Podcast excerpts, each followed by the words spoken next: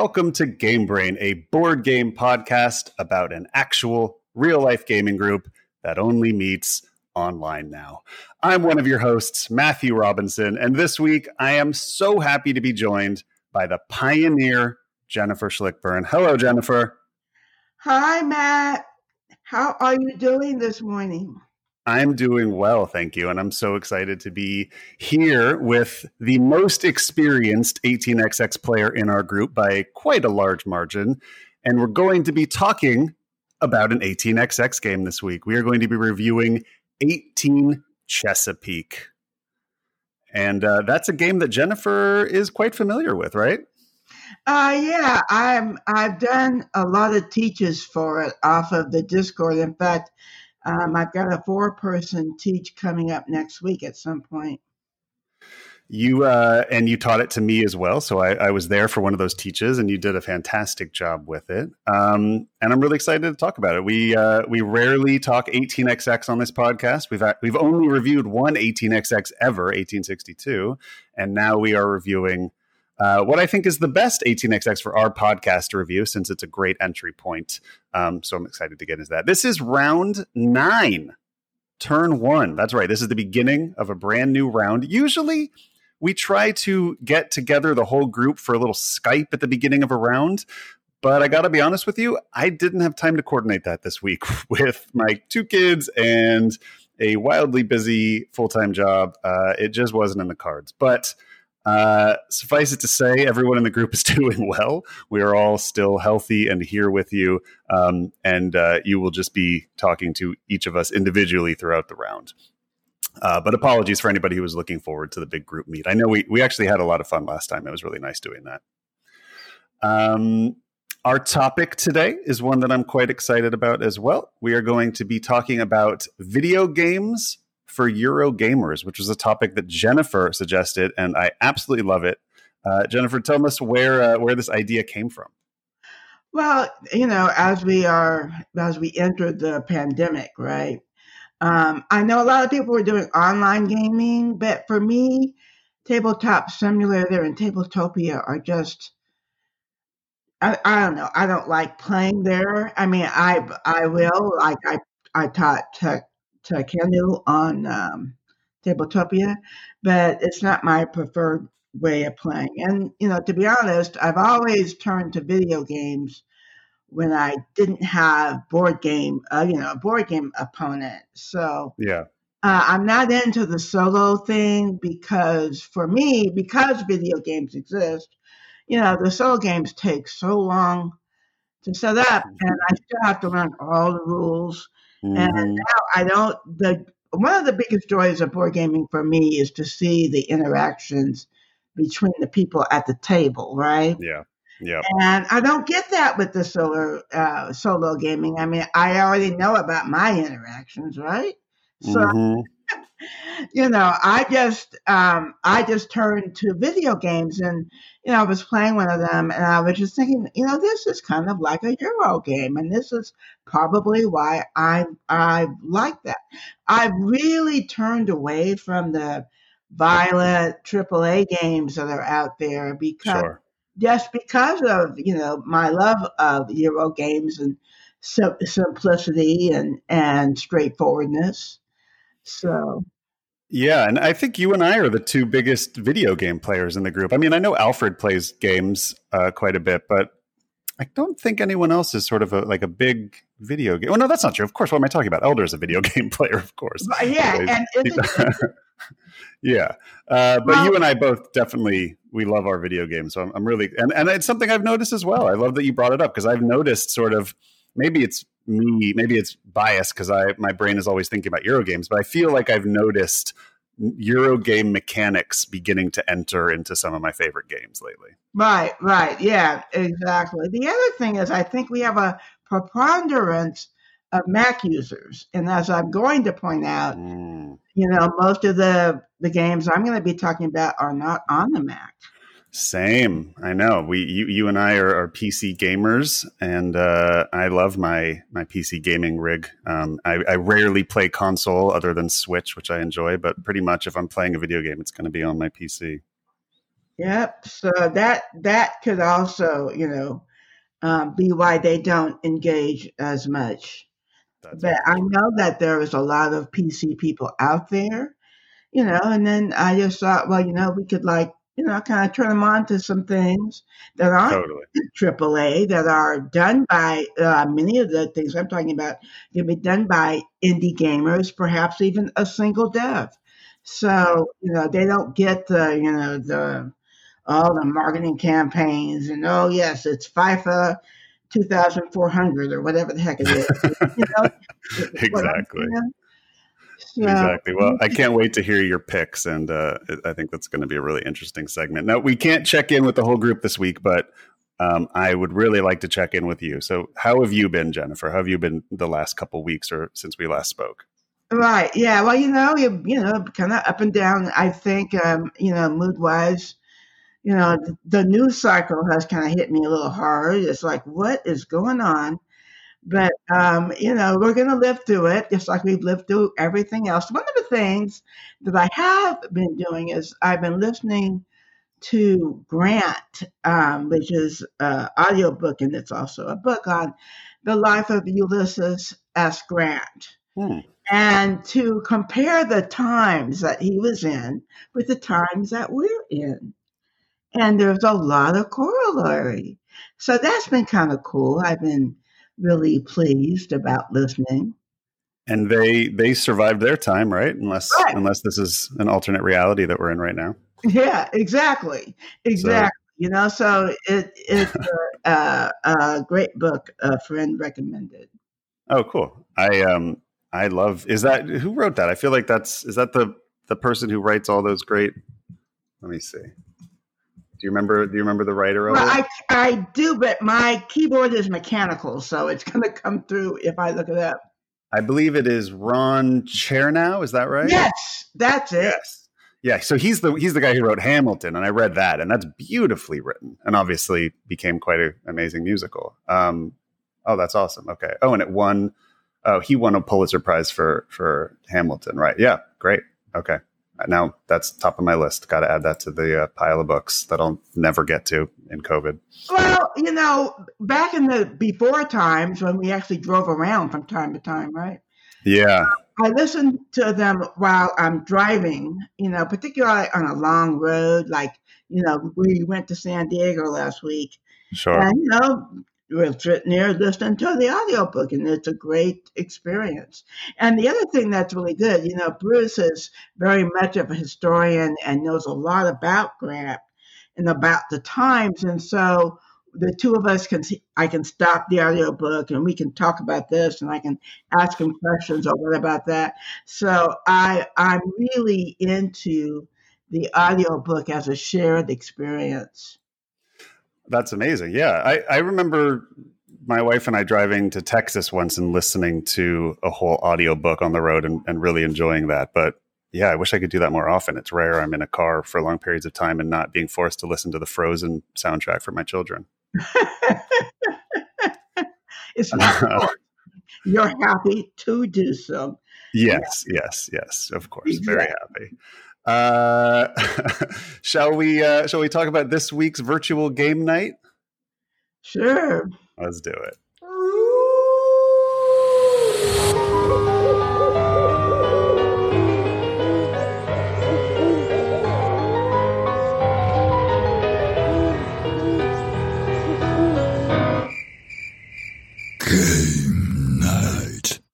Here's the part of the show where I get jealous as Jennifer tells me all the wonderful games she's played this week. What have you played this week, Jennifer?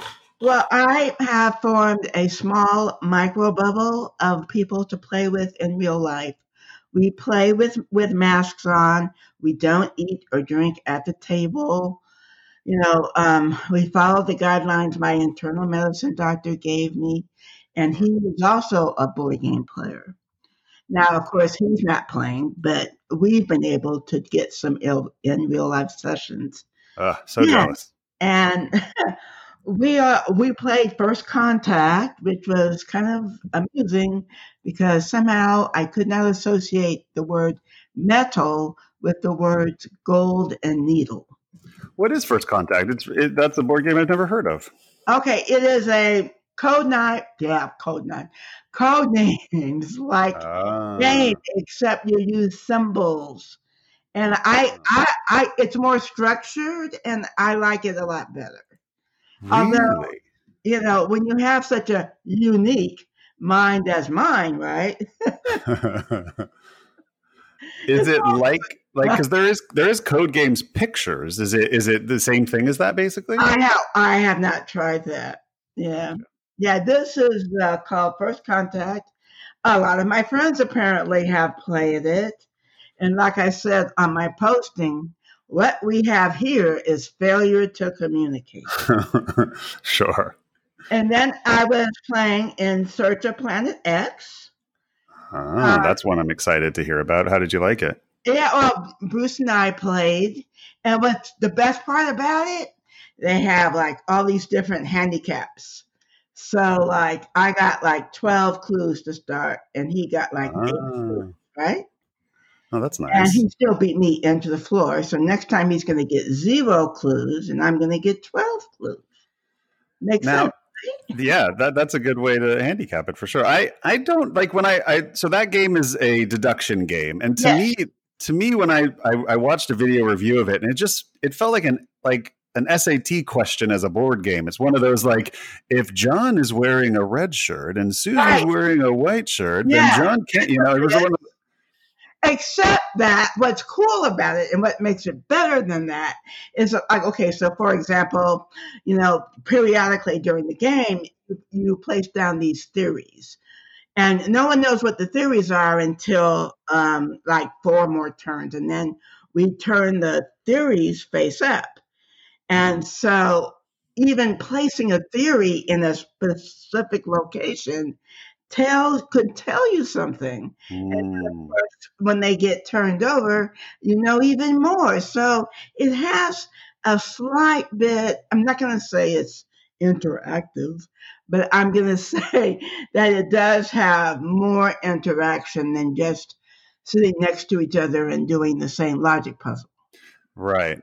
So it's sort of like a competitive cooperative game in that you're all trying to solve the same puzzle, but but only one person will win if they solve it first. Right, right. right. And if you listen well and you, because you know the clues that your uh, opponent or opponents are are looking for. So, hmm, he's surveying four whole planets.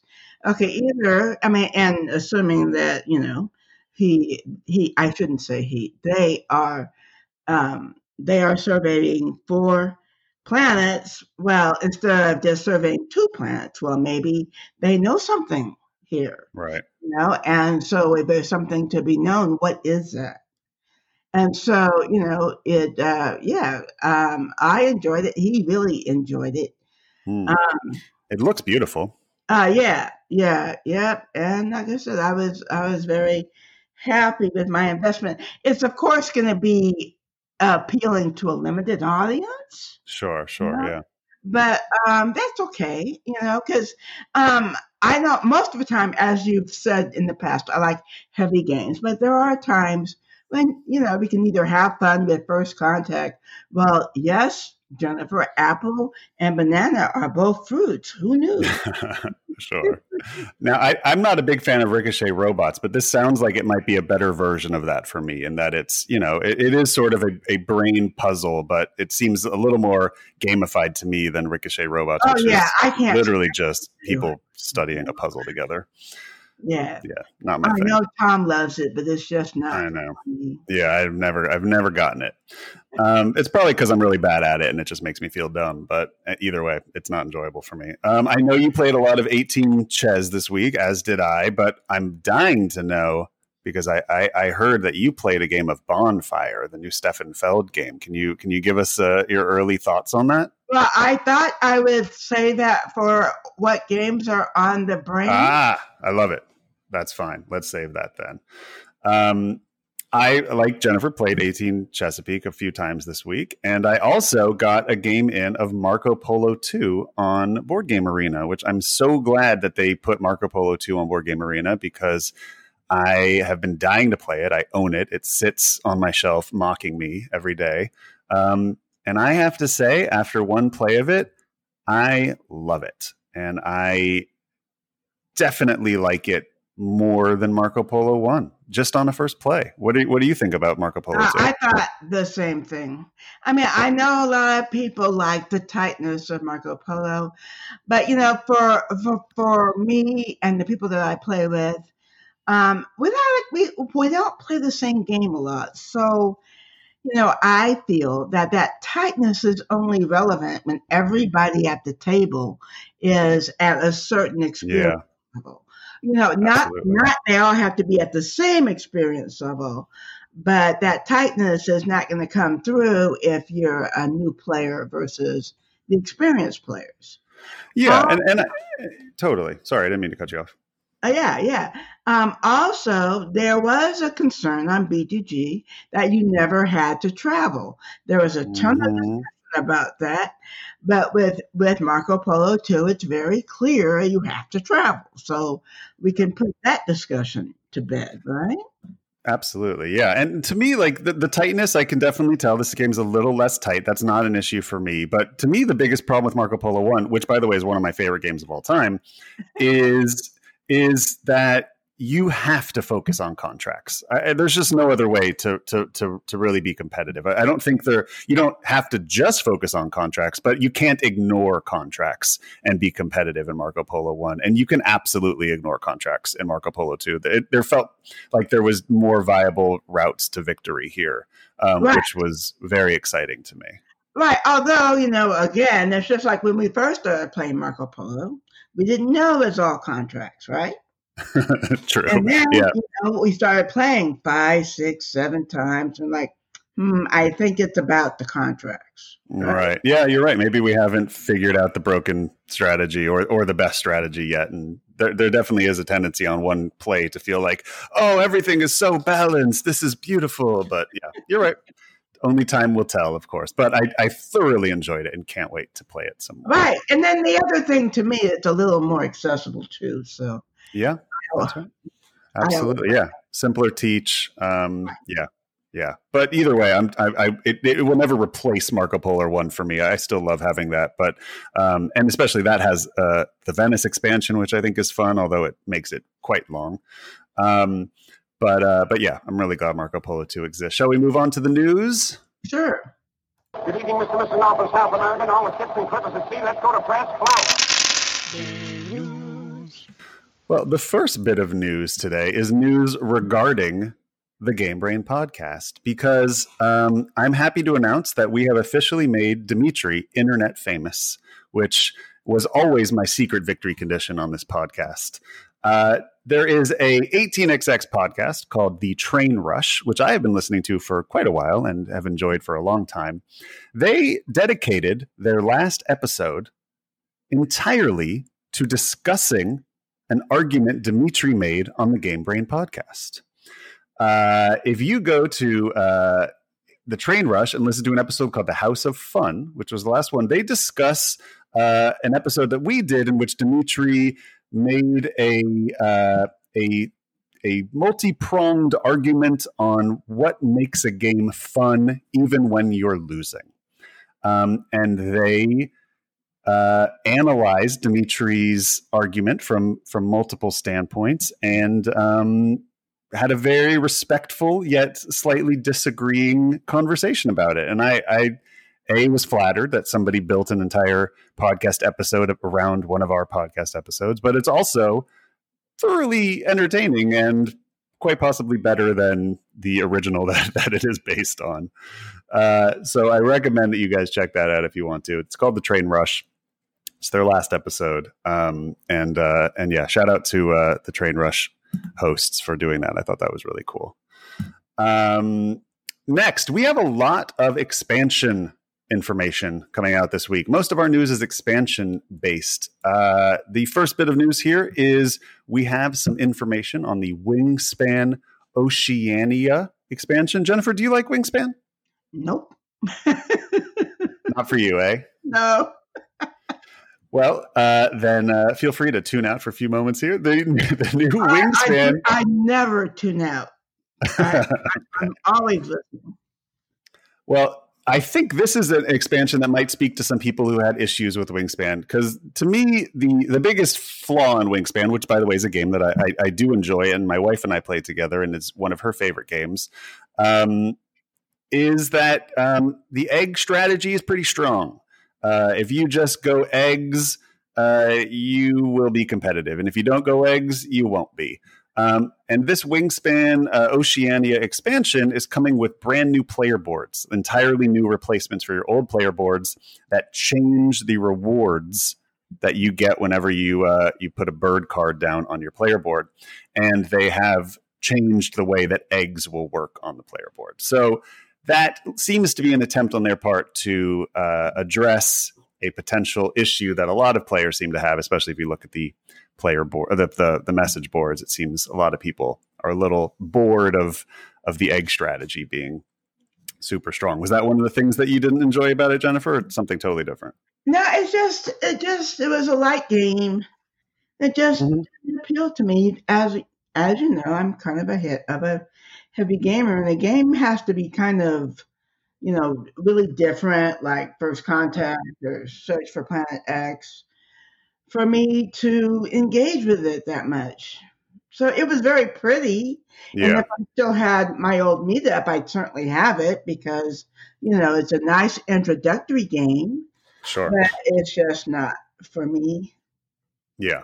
Nope, I totally get that. I'm with you on that. But lighter games have to really be exceptional for me to be interested in. But this one does scratch a good itch for me because it is a game I can play with uh, uh, with with non gamers alike, and uh, the, the, theme I think is really draws a lot of people in. Um, the next game that we have an expansion announced for is a game that I know you like because you taught this to me at a convention, and you said it was one of your favorite games at the time. Grand Austria Hotel is getting an expansion.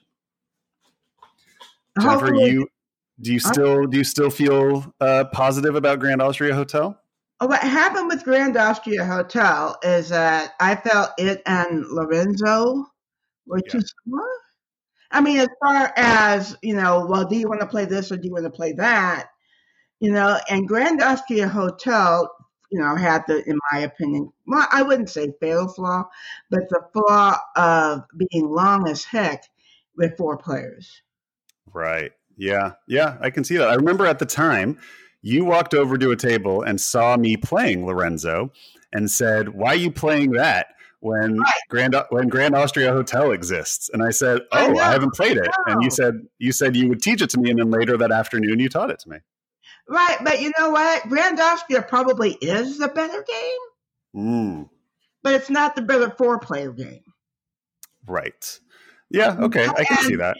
And, and you know the the thing about Grand Austria also again we we come back to accessibility, right? It's mm-hmm. just it makes more sense to people. Right. Yeah. No, it's true. I, I, can see thematically how it, it, it makes a little more sense, and the theme is more fun. You're you know running a hotel and a cafe, and right. Um, Lorenzo is definitely my preferred one, but I I really like Grand Austria. I own them both, and when it comes to you know Simone Simone Luciani games, they're definitely at the top of the list for me. So it is getting expansion. It's called Let's Waltz. They are describing it as a large expansion for the base game that contains five modules. Uh, little is known yet about these modules, but Lookout Games, which is the publisher, is bringing it to Kickstarter, which is I, I think they've never done a Kickstarter before, as long as as far as I know. It's coming to Kickstarter on October 22nd.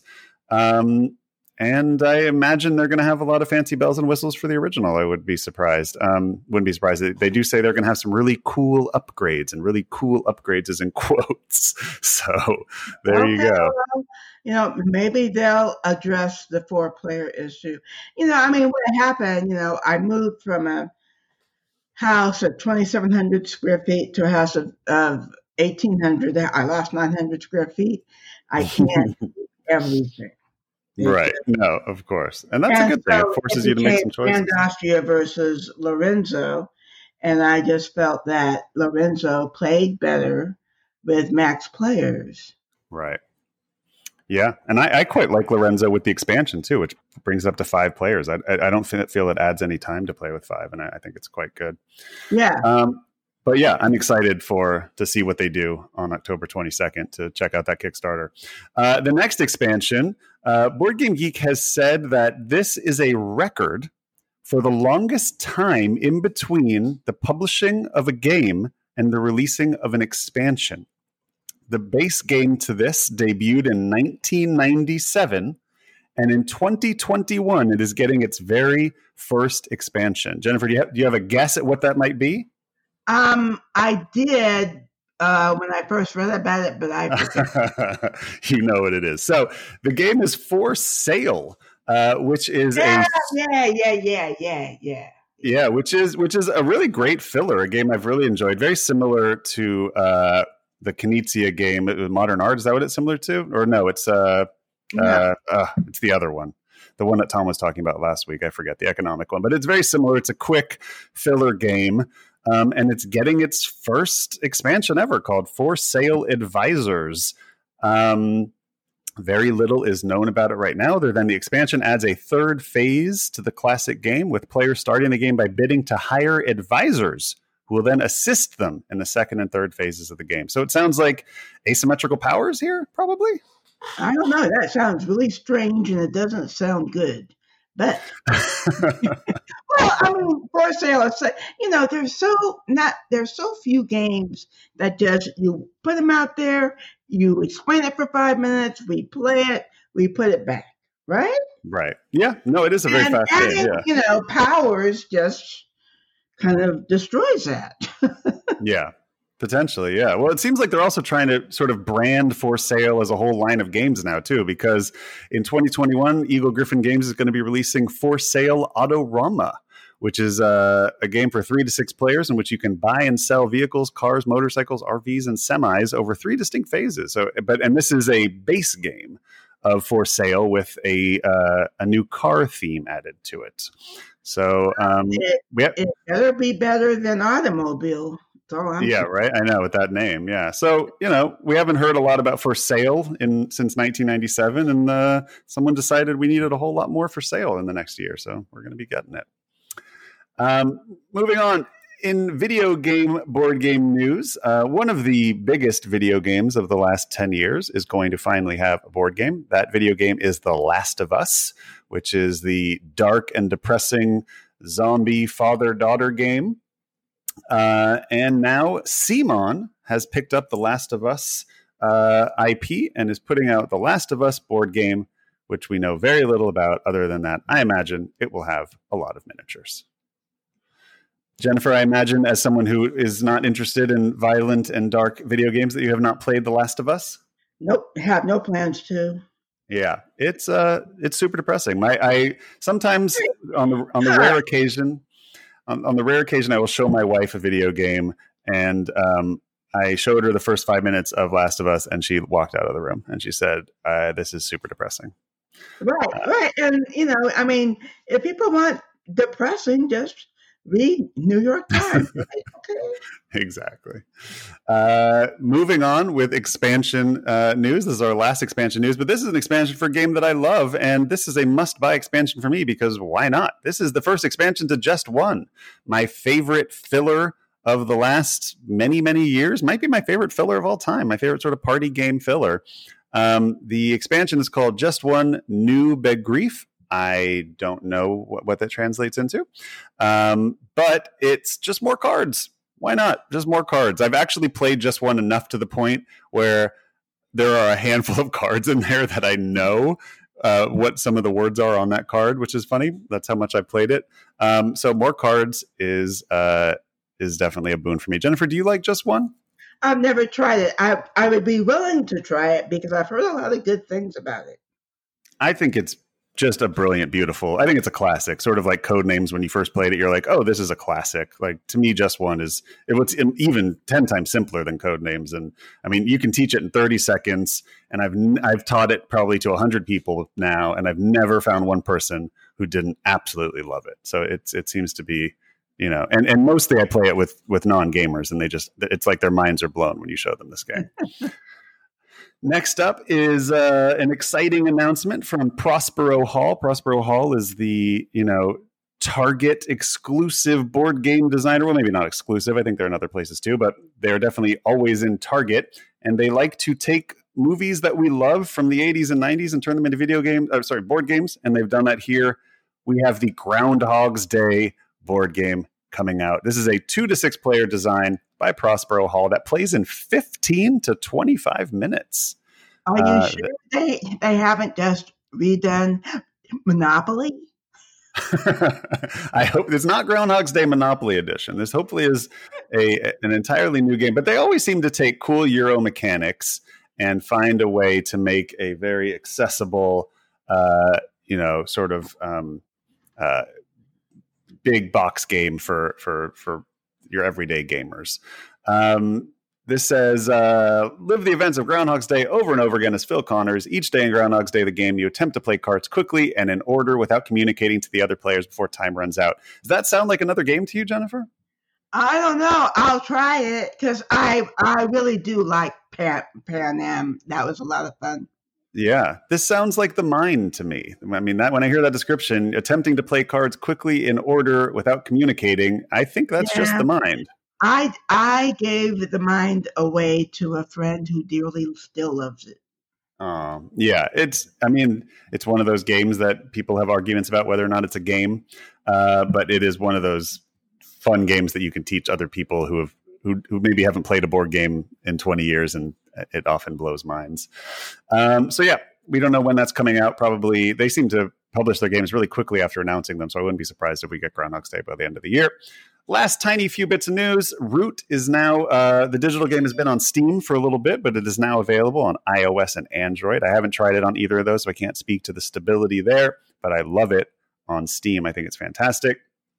And lastly, uh, if you like to play board games on Board Game Arena, a handful of great games were added this week. Tekhenu, uh, Tawantinsuyu, and Sue You and The Crew are all now available in beta on BGA. So go and really? get your games in on that. Yeah. Yeah, I want to play uh, T Want to See You on um, Board Game uh, Arena. Maybe I'll hit the pod up and see if I can get a game going. I would love a game. You've played it, right? A ton. mm. Well, well, I would you know, if you if you're willing to teach it, I'd love to teach. Sure. Um, you know, Candace was kind enough to invite me to a demo for it. Right. Right. And so, and then the developer was kind enough to give me a link to the uh, Tabletopia implementation. Right. So, right. And I remember in the beginning you said that you you you preferred Tawantinsuyu to Tekhenu, but I feel like your opinion on Tekhenu has only gotten better over time. Where where do you yeah. stand on it now?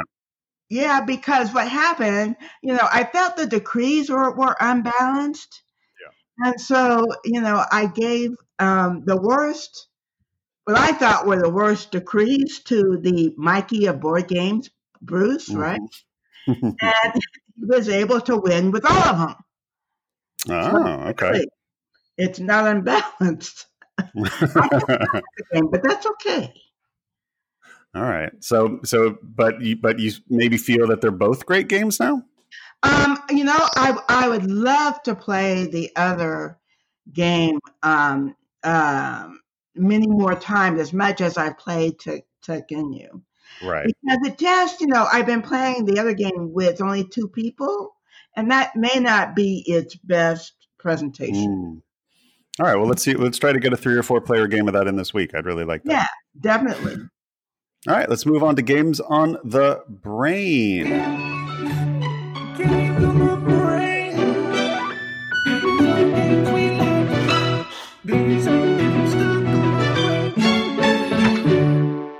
Jennifer, tell us about the games on your brain. Well, one thing I'd like to to do a little shout out to my buddies at somethingawful.com. Um, you may remember that I did a representation thread regarding uh, alma mater mm-hmm. and the lack of representation. And if you look at that thread, particularly the first page, there's like four um, posts left. All of those right. posts came from my my friends at something awful which really meant a lot to me. The ones that weren't moderated, the ones that were positive, supportive. So um, it's my favorite place to discuss board games. That's great. I, I I didn't know that something awful was had much to do with board games. I, I know I remember them from comedy and stuff like that, but I I didn't know that they were super into board games. Yeah, I mean it's not the you know the most popular places. It's certainly no Reddit or BGG, but the people there are very thoughtful, and uh, the site itself is heavily moderated. So you get a great signal to noise ratio, as we used to say. Yes, sure, and, sure. Um, I've been there for several years now, and I, I'm, I'm not leaving. well, great. I'm going to add it to my uh, my bookmarks and and check it out. Yeah. Oh, it does cost ten dollars to post on something awful, just one time, and they do it so they don't have to worry about spammers. Oh wow, really? Okay. And also, they don't have to have a bunch of ads. Right. So, how interesting. Okay. Who knew? All right. Well, what else is on your brain? Well, you know, you were speaking of, of uh, bonfire, and so uh, a friend and I tried to to play it on Tabletopia because she has a premium Tabletopia sub. Yeah, and, and that is all that is um, available on there. Pardon? Yeah, and I was just saying that that is now available on there. I noticed that. Yeah, yeah. So you know, we kind of booted it up, but the I mean, there's just you know, it's like you know, what can I say? It's, it's classic Feld. There's it reminds me off the top of Bora Bora. Oh, I love Bora Bora. Okay. Yeah, I haven't played all, you know, I haven't played it all because we got through about a third of it and then we realized that we just didn't understand enough of the game. Right. Um, but um, we're going to play again on Tuesday, and then my copy is coming on Tuesday as well from uh, Philibert. And right. yes, I understand they didn't want me to buy it from Philibert, but um, you know it's a free market. So yeah, the the designer requested people not to buy it from Philibert, but um, because uh, saying that the American version is coming quite soon as well. But you know, yeah, I mean, get your I, games where you I, get your games. Yeah, right. So, um, at any rate, oh, um, that is what's been on, on my brain quite a bit. And then the video games that we're going to talk about, some of them have also been on my my brain. Although one of them is not one we're going to talk about because it's not a Euro style. I mean, it's not a board game Euro style game, but right. been playing a game called Autonauts, and it's hmm, basically mm, yeah simply programming bots to do all the work. right. It's the work keeps expanding and expanding, and so you know it's kind of grindy, but it's all. grindy is never a bad thing for me. I, I yeah. like a good grindy game. Right. Um, games on my brain this week. Obviously, 18xx a lot. Uh, thinking about uh, Chesapeake a lot, playing it a lot, watching videos about it a lot, just trying to fully immerse my brain in Chesapeake for this review. And then outside of that, I got my shipping notice for the Too Many Bones Trove chest, which should be coming on Monday. And I've never been more excited for a box to show up at my house, but that's all it is. It's just a big box, but it actually, if, if you're a board gamer and a board game collector like me, you know that the easier it is to set up a game, the more likely you are to play it and the more you will enjoy it and I already enjoy Too Many Bones, but there is it takes up like two shelves right now with the amount of stuff I have for it, and so I'm excited for it to just take up one now and be quite easy. I mean, when I play it now, I have to bring out all the boxes and I have to find okay, the cards are in this box and the characters are in this one, um, and it, it actually is kind of annoying. Maybe You have too much. Just I don't sorry, I can't understand what you're saying. That makes no sense to me. Um, we're not speaking the same language here. There is no. The game's already called Too Many Bones, Jennifer. You you have too many the minute you buy one product. Uh, I, for the record, I it's my only co-op. And right. I really love the game. I love it much more than Gloomhaven or Jaws or whatever. Yeah, um, it's uh, it's a it's a great ex- co-op experience. I'm with you. Yeah, it, it is. It is my favorite as well, um, and I'm sure we'll. Uh, I'm going to try to throw a review of it in at some point in this round if I can. Um, last on my brain is uh, a video game that's taken off this week um, called Among Us, which I think is funny because it's basically just a traitor mechanic board game as a video game, and it, it's funny to watch the video game world find out about a board game mechanic that we've been playing with for you know a decade and everyone's freaking out about it as if somebody invented the wheel. But uh, that's just battlestar galactica you know with little mini games in it. Have you have you seen or heard of among us? Uh, yes i've heard of it. It didn't seem like a game that would appeal to me because you know bsg didn't appeal to me either Right. It's I mean it's BSG if you play if, if you could play it in about six minutes and you know it's it's a free iOS thing you can download or if you want it on Steam it costs five bucks.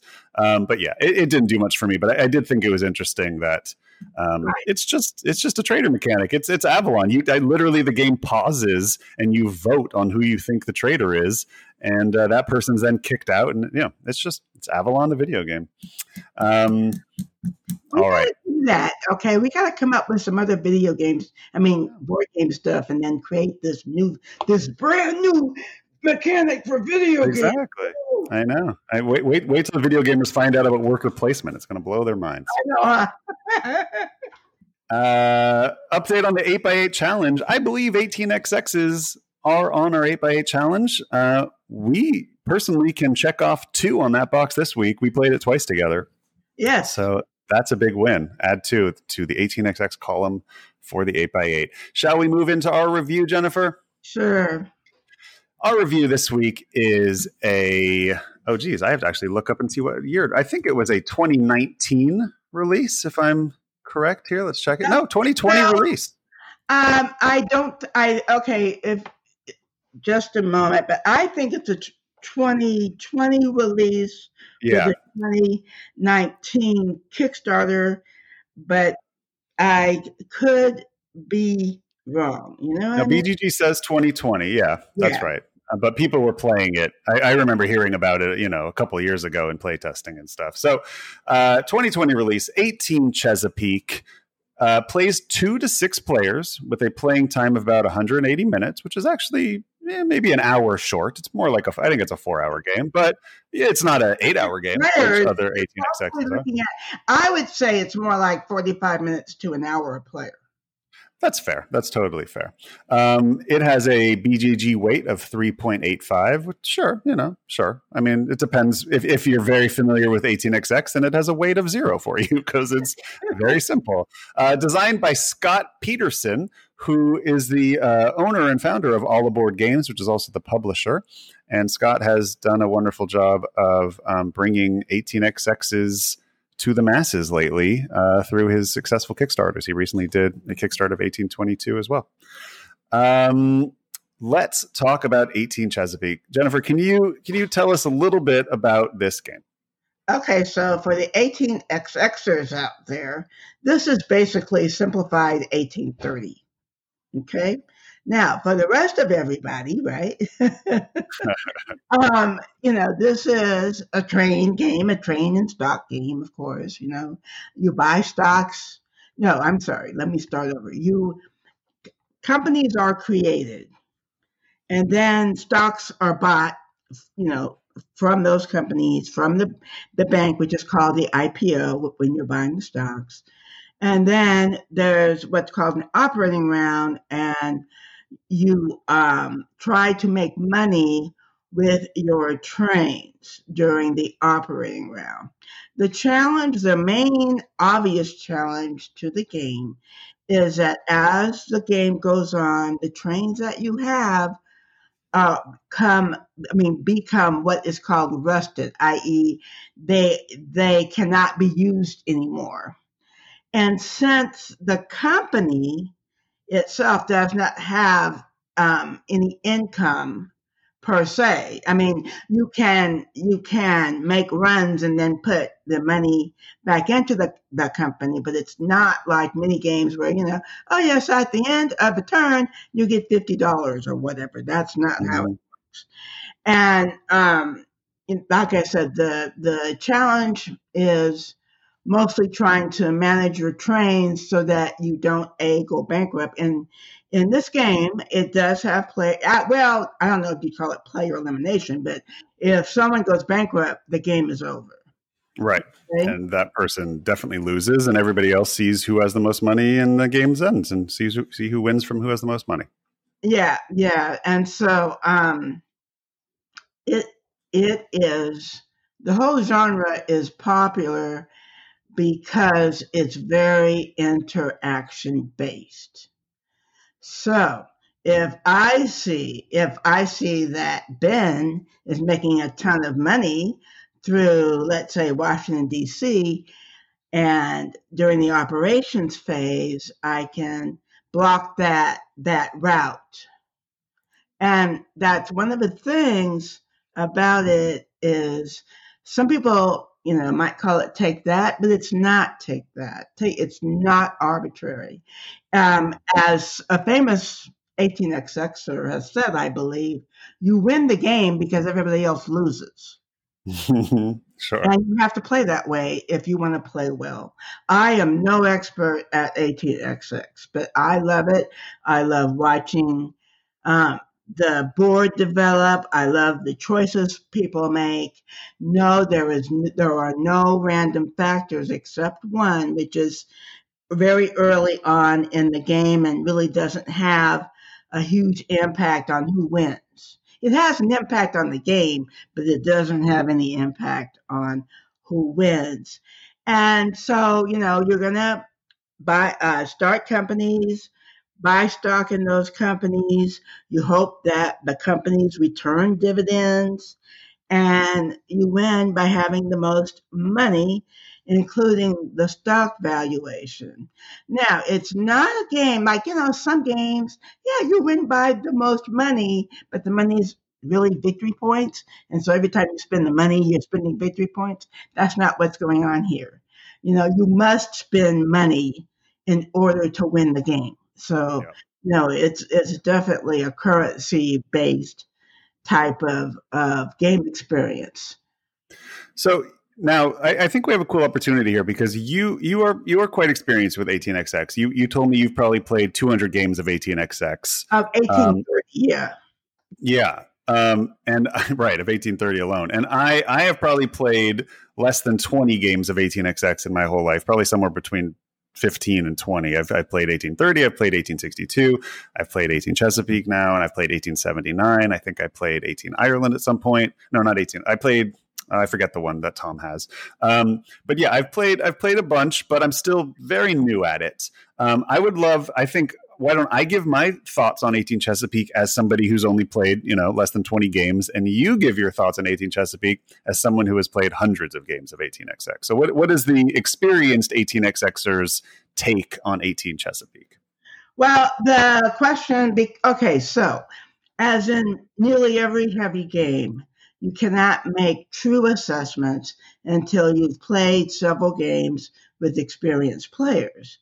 And, you know, Matt's really nice, but he's not an experienced player, you can tell. Nope. I am so, not. but he's great to play with. It's it's awesome. So I can't really give you a full, you know, rundown on that. I will say this much. 18 Chesapeake has a lot of double town tiles and for each tile there's only one.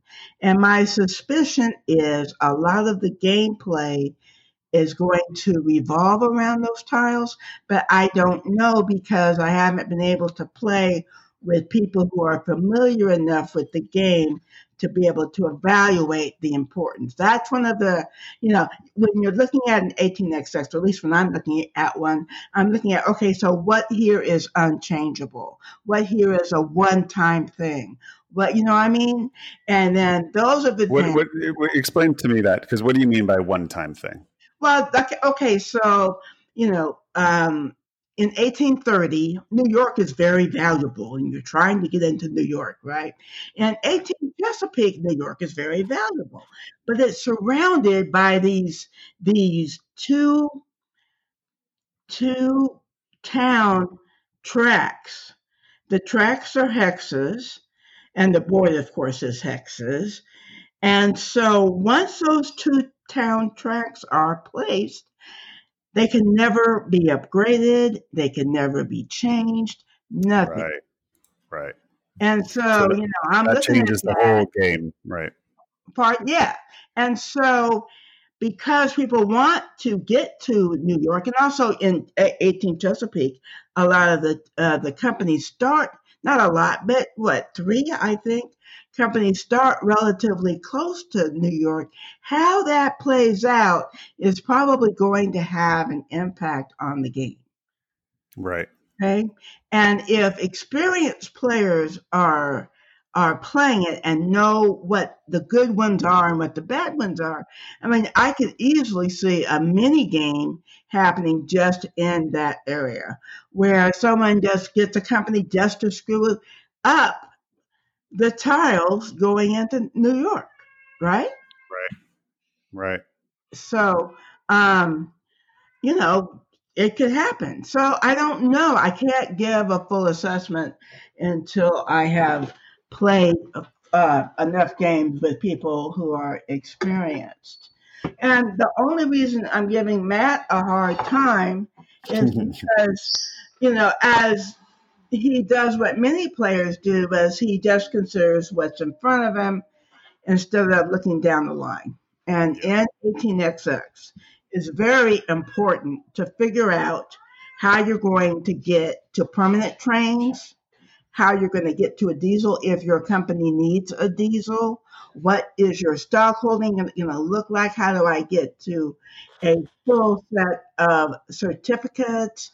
All of these things which aren't obvious, but as you continue to play, you're going to un- have a better understanding of. Um, what? How do you think this game compares to other 18xx's, and what does it does it do things you love in 18xx? Does it do things you don't like in 18xx? Where, where does this fall into the whole genre for you? Um, it you know I happen to like 22 best, and even after playing this a lot of times, I still like 22 best. But 22 has more going on, as you mentioned yourself. This is a fairly simple 18xx. I mean, it's still 18xx, which is very important.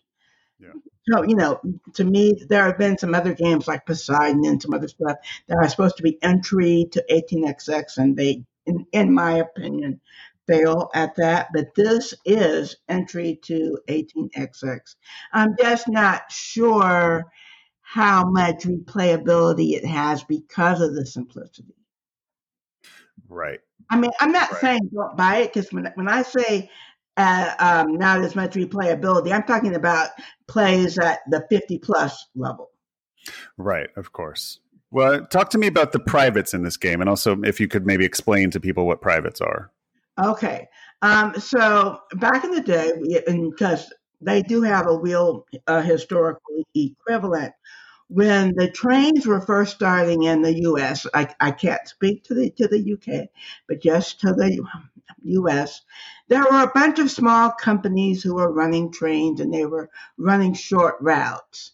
And then I would suspect that as people began to understand that moving cargo and moving people by train was going to be a big thing, then let's combine those those private companies and create larger corporations. You know, trains in the U.S. were the first um, companies that were incorporated, i.e., they sold stock.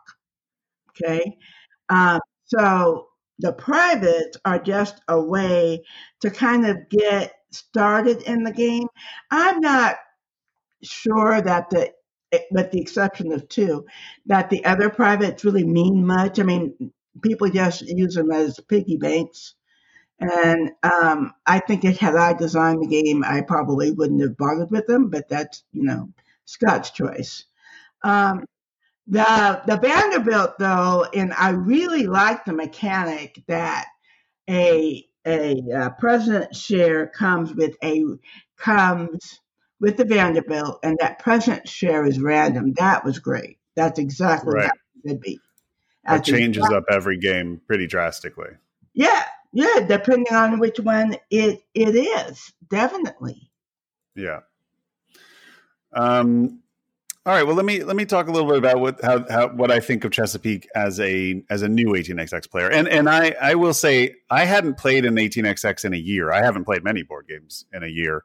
Um, but I, it had been a while since I'd played 18xx, and it, and, and it it wasn't like riding a bike where I just immediately remembered the uh, the you know the pacing and the timing and the pacing and timing of an 18xx are, are, kind of everything. And if you've sort of forgotten the the train rush and you know the overall pacing of of when you need to figure out how to get your permanent trains and all those things um, you will lose badly. And i did in my first game and i think in my second game i uh, it clicked back in and I, I, was playing again. But but um, jennifer and both ben uh, ben m um, were both very helpful in in giving me advice as I went through because I, I, wanted to to really try to grok the strategy as much as I could so that um, I could speak uh, somewhat knowledgeably during this review. Um, so to me, this is the the first 18xx I've played other than 30 where I feel like I'm getting all the things that make 18xx.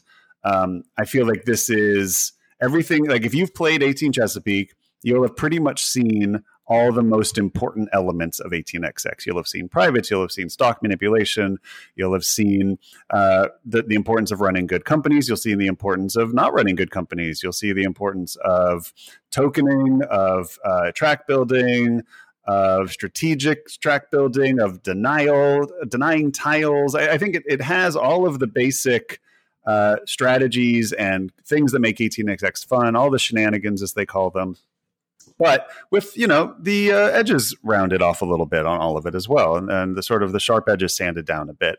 Um, can you be totally hosed in this game? Yes. Um, is it harder than in 1830? Yes. Uh, you can't be as hosed so easily. Um, so it's it's a little more of a forgiving experience. But if you play badly, like I did, uh, you will uh, die to the train rush. Um, and I'll explain what a train rush is very briefly. Uh, as Jennifer said, there are certain trains that rust, which is an abstraction of the idea of technology moving forward and older trains becoming obsolete. So if your company has super old trains, when the latest train is invented uh, and the abstraction breaks down here, your trains just disappear, poof, they're gone. And if your company has no trains, um, one of the rules in almost all 18xx's is if your Trump company can run, it must run. And if you can't buy a train, you must buy a train. And if you cannot for- afford a train, you dip into your private money.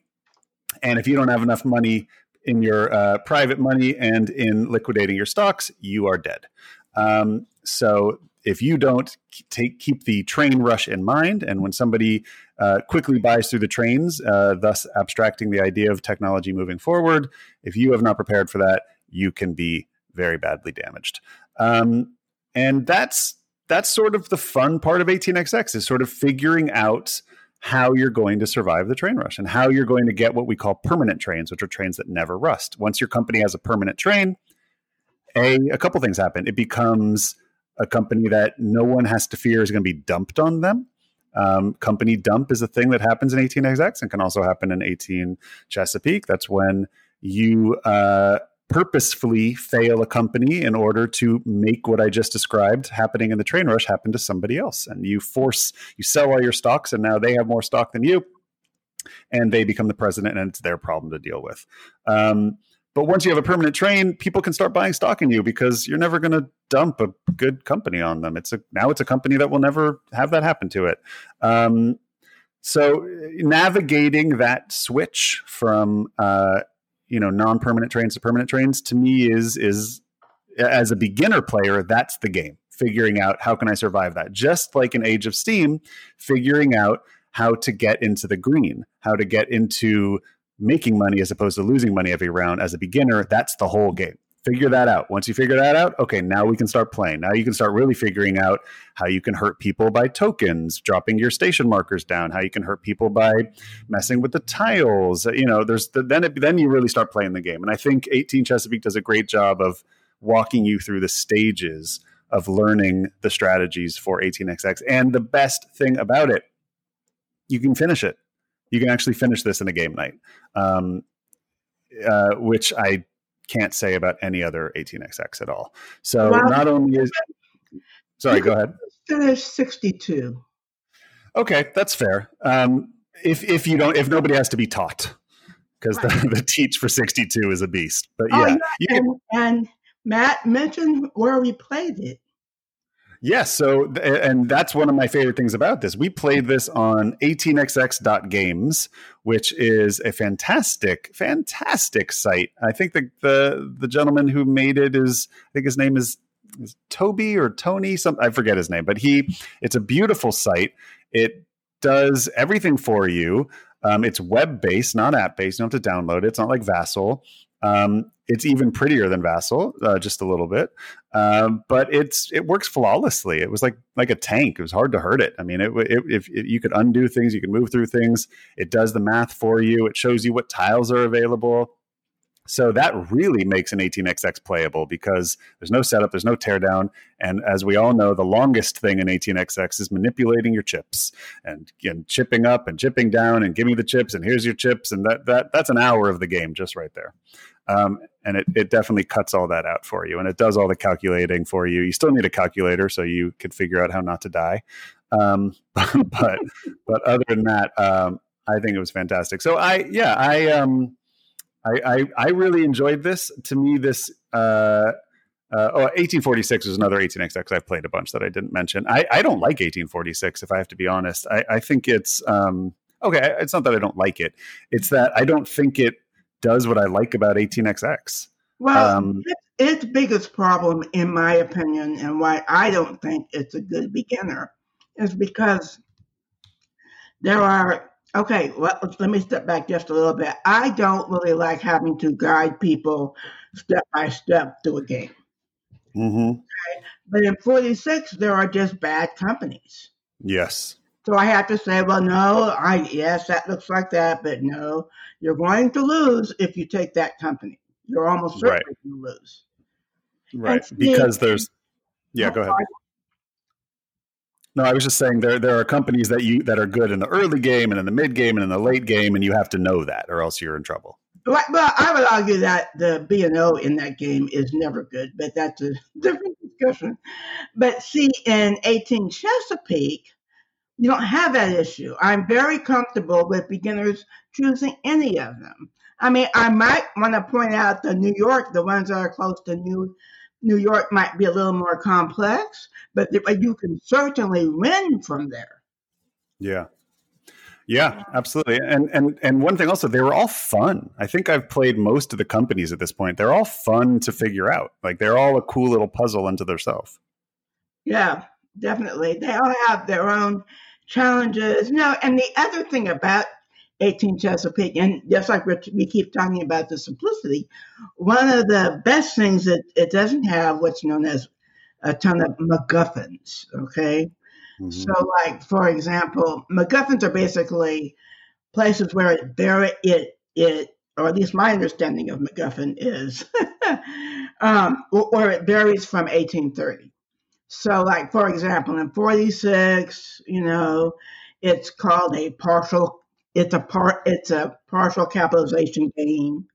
Right. because you don't you know get all of the capitalization. Well in chesapeake because it's not that you don't even have to worry about the capitalization concept. It this is what you get right? And then in 46 you can pay out a half dividend well that's another decision for a beginner right yeah yeah. And yeah, and and oh, also each tile placement, each yellow tile placement costs money. Well, again, more managing, more trying to figure out do I have enough money?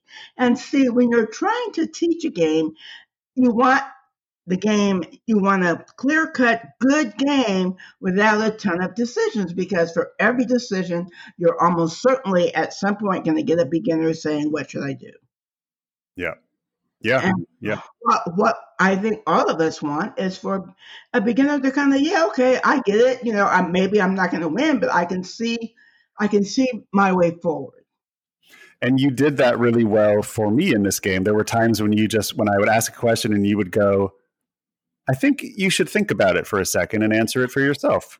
and you yeah. were right to do that. There was times when you were like, no, no, no, this this is you know strategically this is probably the better move here, but you were like, look at it for a second uh, longer and i think you'll figure it out you know or, or and, and you're like or you won't and that'll also be a lesson you know so and and you, yeah you can take the training wheels off a lot faster in 18 right. And the is, folks, so i would not let him go bankrupt okay? So it's not like you know i just push you over over the, the, the edge but there are you know no, no matter what in 30 and 18 chesapeake there are a number of decisions that really impact the game. And see, I love that about that is that you make decisions that matter, you know? Yeah. And yeah. too many games, in my opinion, have these little micro decisions. It's kind of like, you know, you can walk firmly with a full walk, or you can put your foot one step in front of the other and hope you eventually get there. And I don't care for those kind of games much. So that's one of the reasons why 18xx appeals to me is that I feel like the decisions in my game have I mean, in the game, have an impact on uh, both a short term and a long term impact on how the game plays out. Yeah, I agree with that completely. Um, and and and as a new player, it's really fun to watch the mechanisms turn. It it does a thing that I, I've never really experienced in another board game, which is just the blossoming of understanding of strategy. Like there's definitely very complicated games where, you know, in the third game you kind of go, "Oh, now I see what the game is." But I feel like with 18xx as a genre, you you as a player go through that on on a much larger scale of you know after 10 games you go oh okay now i see the game. And then 10 games later you have that experience again. Oh right. no no no this is the game. And then 50 games later you probably have that experience again. No this is the game. And so right. there's just this much larger sense of exploration and and understanding and personal growth as a player that i think is really satisfying and, and probably why it's such a popular genre with people Right, right. And you know, it's kind of in some ways it's the anti-hero because it's it's long. You know, you're not gonna, you know, finish a game in the time it would take you to play Wingspan.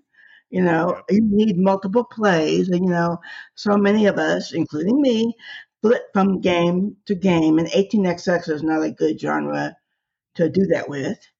Yeah. And you know, but um, it's interesting to see all the interest now. To see, it's kind of like you know, as you guys know, I'm I'm the uh, or actually you folks know, I'm the game pi- pioneer. And so what happens is I see my own growth in gaming in the hobby, right? So mm-hmm. first kind of, oh, Settlers is cool. Oh, Demarker is cool. Oh, um, 1830 is cool, right?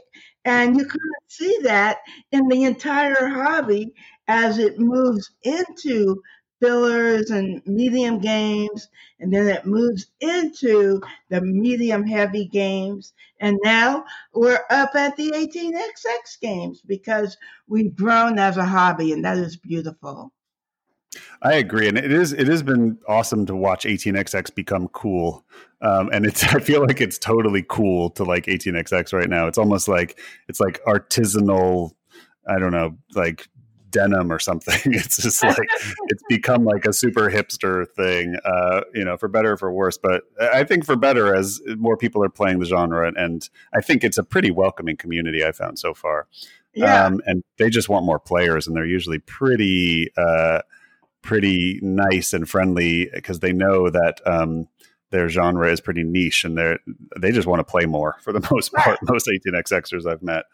Um, so and they're and they're usually very happy to teach and uh, you know and so so to me I, I, will give you my my my final thoughts on this as a newbie and then I would love your final thoughts on this Jennifer as an experienced 18xxer um, my newbie final thoughts would be um, if you're like me and you are interested in 18xx this is the only 18xx that I would start with. Um, for for for this reason. I played 1846 as my first 18xx. I played it three or four times, and then even by the, my fourth play, I was still going. I'm not totally sure I'm getting why people love 18xx. I was enjoying it. I was having fun, but I wasn't obsessed. it wasn't until my first game of 1830 that I kind of went, oh, I get, I get why people love 18xx, and that may have been helped by having played you know three or four games of 1846 so i got the basics down before i played 1830 but that was the game where i was like oh no this is really cool I, I think you'll get that experience pretty quickly with 18 Chesapeake. I think it it shows you everything that 18xx can do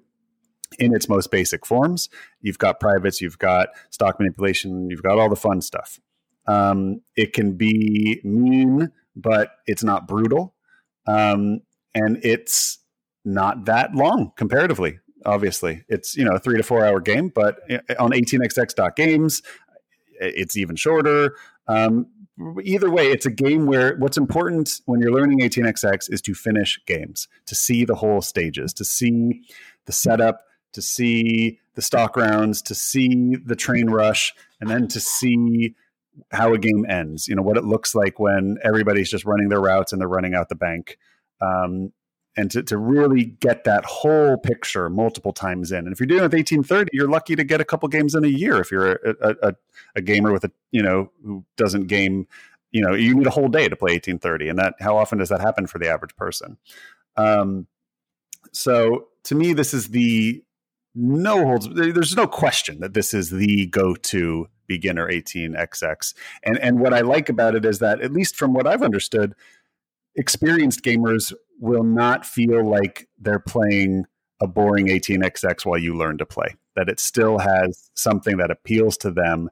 And so you know it may not be their favorite 18xx it may not be 1822 but i don't think an 18xx player is going to be like oh fine let's suffer through a few games of this so we can go play the real games. I think they'll go oh no this is a real game. I, am excited to play this. Um, i'm gonna i'm gonna whoop you real bad at it but uh, you know i'm still getting enjoyment out of it um, and so yeah, that's where I, that's where I stand on. I think this is the the one must have beginner 18xx. Um, Jennifer, can you give us your your final uh, experienced thoughts on it? Well, from an experience point of view, 18 Chesapeake would be considered to be an operational game, hmm. which means that basically the okay, it's not it has some aspects of a stock focused games because when you sell every for each stock that you sell, the price goes down. Like in 62, that's not true. If if it doesn't matter if you sell three or if you sell one, it's the the, the price drop is the same. But in Chesapeake, it's like 30, and um, the the stock goes down. So there can be, you know, people trashing your stock just because they can. And of course, guys, you know, I mean, folks, um, I I play a gentle version with new players. I don't do that kind of thing, right? But you know, at some point, Matt, the gloves may come off. But, yeah. Um, yeah. So for um, experienced 18xxers, they could skip this. I mean, Troy, truly, most really experienced X, 18xxers want a stock game. They want 1817, for yeah. example um, or um, what's the, it's a Sicilian one, but I can't remember the name. That one I believe is very stock focused. I'm not into the stock ones because it's too much math. And sure, I mean, sure. trying to figure, like in 17, you can short stocks, right? So that's a lot of math. Trying to figure out, okay, if I short this and then this happens, oh, it's just, for me, it's too much. But 17 is very popular in the the the 18xx um, subgenre. So yeah, I mean to be very honest with you, I don't know that has much appeal to the experienced 18xxer, but I agree with you that they would be happy to, to, to play it, especially if they felt that the players might later play 17 or play 30. 30 is another game you know, I don't know if the experts call it a stock game, but stock is is more important, I think, in that game.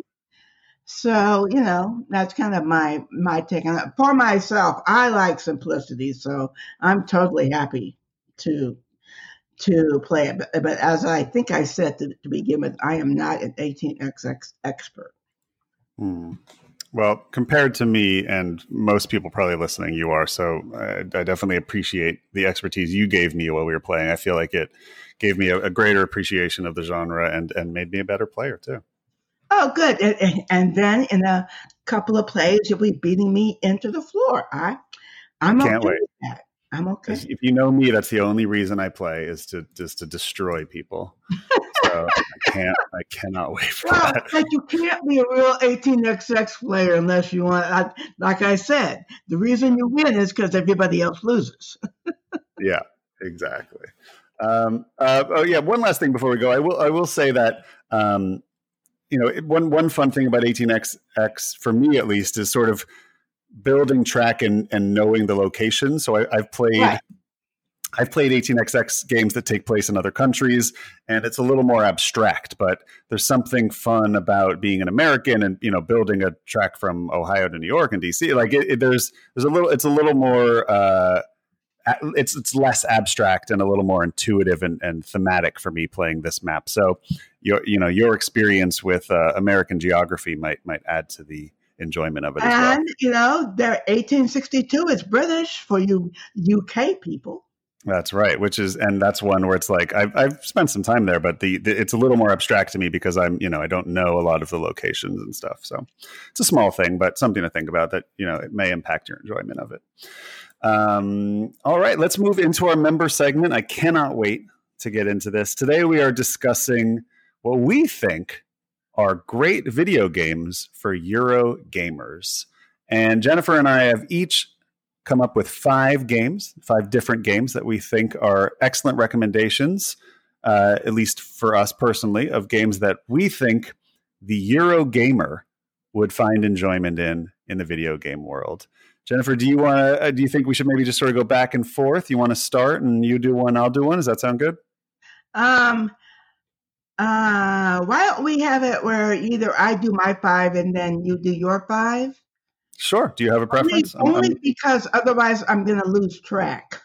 totally, totally, uh, totally up to you. Do you want to go first? Or do you want me to go first? Um, I can go first. I've got it all written out. Great. So, um, as my introduction to video games for Eurogamers, there is a decided lack. I just want to get this out there of Mac games, and there's a lot of indie games. Okay, and the two actually relate to each other because indie devs can't usually risk uh, bringing out a game for a Mac and having it not sell. It's way more likely to sell on the PC. Okay, the games that I'm going to talk about, I find that I found them all to be accessible. You guys might notice I use that word a lot um, without a steep learning curve. Accessibility means for for me that someone can look at the game and figure out what's going on without some long teach. One of the strengths of video games is that the rules are incorporated into the game so you don't ever have to worry about well did i get that rule right? Or you know i mean those kind of questions in general don't come up um, which is a positive. So um, my first game that i would suggest for a eurogamer is an older game it's a little older called banished. And banished you um, you start with well it depends on, on your start but let's assume uh, a normal start. You're going to start with in a forest, probably next to water, with a bunch of people who have shown up and you know they need to be housed they want to eat they need to be warm um, and as time goes on they want to be schooled they want to be educated and so you can you control all, of this. So you know you you go and you have you assign people to be wood choppers or fish gatherers or oh herbalist people who do herbs um, um, so that you know if people get sick they have a chance uh, of, of getting better. Um, this was developed by a single um, a single dev and it is windows only on steam and it's single player uh, Matt, have you tried Banished? No, I'm looking at it right now. I'd never even heard of it before. It, so, Is this sort of a uh, a sandbox game, or is there yeah, is there a structure? It's kind of a sandbox. I mean, it's not really, okay. In my opinion, a sandbox game means that you can't lose. Well, banished mm-hmm. or starve to death or freeze to death very easily. So I wouldn't call it myself a sandbox game, but it doesn't have a campaign. I'll uh, let's leave it like that. Does it have a, uh, an ending? Is there like a credits roll? I don't know because I don't know anyone who's ever gotten to whatever might be an ending. Because most of the time, what happens is you're not satisfied. You know, oh gee, I've got too many uneducated people, or right. I'm not. You know, I'm I'm barely making it by, so I start over. Or at least that's what happened with me. I probably played Banished for about fifty to sixty hours. Oh wow! Okay. Okay. All right. So for your for you, you know, pick up and deliver train games, not 18xx, guys, folks. Mm-hmm. There's no um, 18xx equivalent on on on in video games that I know of, and that's basically because, in my opinion, the AI needed to make a truly valid um, 18xx game is probably uh, out of reach you know, the mm. cost um, for most devs.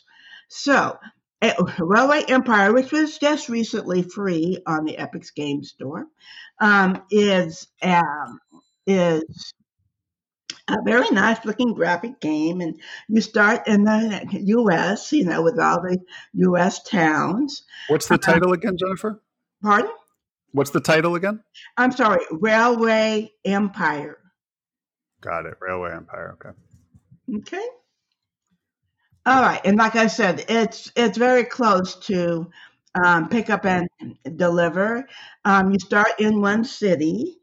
Um, there's like little cow place places where you can go and get beef and bring it to the people if that's what they want, or maybe they want um, wheat or barley so that they can make beer in their city. There are companies already in the cities, like you might have, you know, a, a beer making industry. Um, there's also passengers who want to go, let's say, from New York to Pittsburgh. Um, it it has it's really this is a good part about it.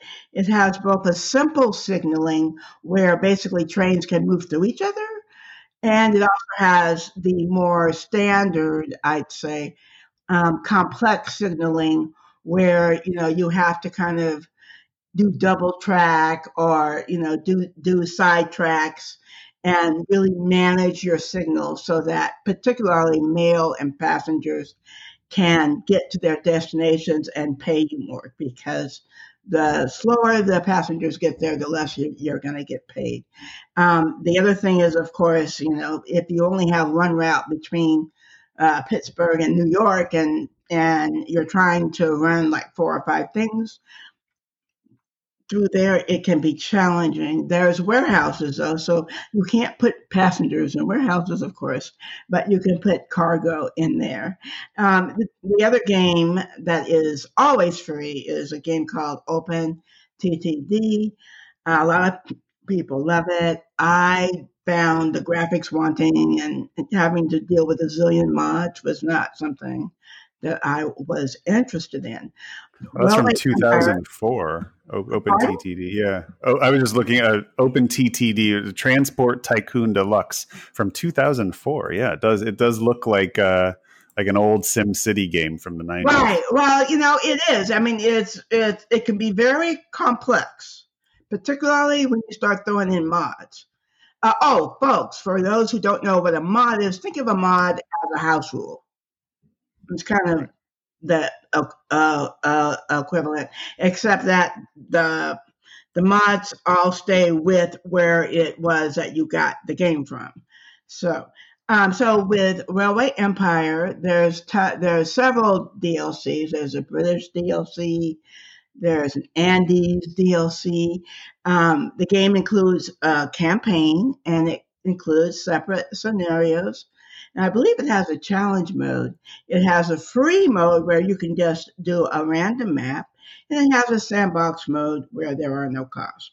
So normally there's cost, and you have to kind of manage, you know, the the finances as well. There might be stocks, I don't remember, but it's not an 18xx style stock game. Have you played it yet? No, this I, have just added it to my wish list. This looks fantastic. Um, it's beautiful too. The graphics yeah, seem yeah, wonderful. That's it's yeah, like, uh, yeah. Yeah. If you're if you're a trained person, I, am admittedly not a trained person really, but if you are, this is uh, this would be some train porn, I think. Right. Exactly. It's been ported to nearly every platform except mobile and Mac. It is not available on yeah. Mac. It is a single player only game. Right. All right. Yep. And, Added to my wish list. All right. And then my favorite game of all of the decade is Anno 1800. And Anno, the series, started with Anno 1602 as a plain city builder that had production lines, which is a theme that's core to all of the Anno games. And by the way, Anno, this is gonna it's gonna get a board game, and it's its third board game in the the series. I believe the series has seven games in it totally. Um, okay, so Anno 1800 is a really big city builder business sim production line game that includes combat, but you don't have to have combat. You can you can basically set the game up so you don't have to worry about combat if you don't want to. It it includes non-player characters and the the ability to create fantastic city creations. Um, they just released the amusement park pack, so you can put roller coasters and Ferris wheels. Are you serious? Yeah. Wow. Yeah, it's great. It's like beautiful. You make a World Fair in the game as as well, and that looks awesome too. And guys, 1800, and we're going to the Caribbean, and you're going, Jennifer. I thought you didn't like 1800 times in the Caribbean, but see, there are no slaves in the game for sure. And the separate cities in the Caribbean are treated just like your European cities and are considered trading partners, not enslaved people. And it, and I understand that someone might say, well, I think that's, you know, splitting hairs, but it's not because the in the Caribbean, the people there don't want as much, which is fine, but they still want things, and you are still responsible for getting them to them. You, know, I mean, you have to assign the workers just like you do in Europe, and um, you treat them just like your European uh, equivalent. So I don't have an issue. Maybe I'm wrong, but I just don't have an, an issue with the implementation. But the beauty of 18 uh, Anno 1800 is that they included Black people, women, disenfranchised people in the game as viable living people. So you can play as an ex-slave. There's several women with credible stories, like there's a woman whose husband died in debtor's prison, and so she's an NPC that's trying to regain his fortune. Um, there is a madame who is of color in the game, and also a black pirate and a female pirate. I mean, it's like a beautiful representation. I mean, presentation of representation. I just love it. It is multiplayer. It's also co-op Windows, only available on Epic Store or UPlay, and just buy it on UPlay because you'll need their client anyway. Did you play it, Matt? I, I bought it on your recommendation when we uh, had our discussion about representation in games, and I have been waiting because I was saving up to get my ultra wide monitor, which I got this week, and I, I installed it a few days ago, and I cannot wait to play it because I've seen people play it on ultra wide monitor, and it looks amazing. Really, so I'm very very excited to dive into it this week. Wow. Uh, yeah, no ultra wide for me, but I'm I'm I'm quite satisfied with what I've got. Yeah, no, it's a gorgeous game, and um, I'm really excited to try it. It, it definitely sounds like it's going to be very much up my alley and going to. Yeah, the only thing is, Matt, if you go to bed at three in the morning with kids, it's not good. Okay. No, and, and that's yes, that does happen. That is a problem. That is a problem. Just giving especially, you a little warning. Especially when mine get up at like five thirty these days. Right.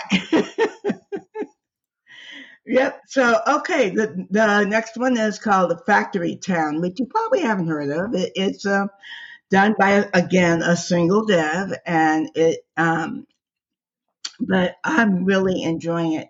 It looks like it could have been designed by one of our favorite designers, Uwe Rosenberg. There's Mm. wood and stone and coal and iron. And your job is to keep your people housed and fed. Who knew, right? But in the meantime, you make ways to provide more stuff for your people, all the way up to magical ways.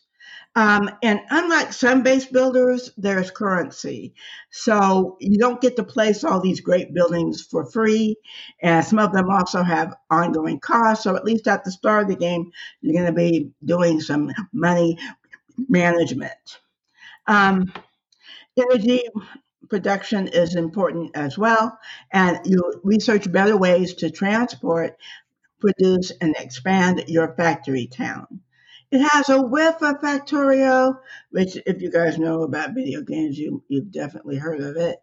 But um, it's way simpler and more accessible than Factorio, and I really uh, appreciate it for that. Note that it's in early access, so things can change before release. I have over 400 hours of it Oh in my. early access, and I've been quite pleased. It also has fantastic music. Really enjoy it. Okay, it's single player and Windows only. What is the uh, what is the hook here that that gets you? What what what what what about it do you enjoy so much that made you put 400 hours into it? Um, because you you know see, um, unlike Anno, in in Factory Town, things run out, right? So you put your little houses down, you put your farm, or actually you start har- harvesting grain and trying to make flour, and then trying to make bread, and then the grain runs out because you were harvesting it all the time and didn't replant. So now you have to go and research a real farm, and then you have the farm. But then over time, you know, the farm runs out because you didn't put in enough fields, and in order to put in fields, you have to have uh, fertilizer and and um, you know uh, actual seeds.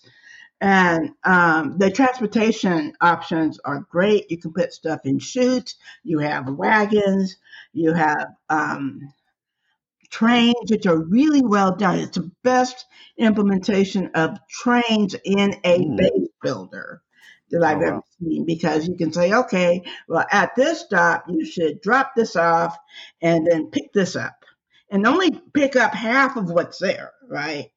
And um, it's it's fantastic. Most games, the trains are pretty simple, and most games that are base builders, I have not found the trains worth it, but trains are really well done here. Um, and you know, it's just you get a new map. The the map choices are amazing. You can have flat maps, you can have plains, you can have volcanoes, you can I mean just tons of stuff. So there's always a different way of playing.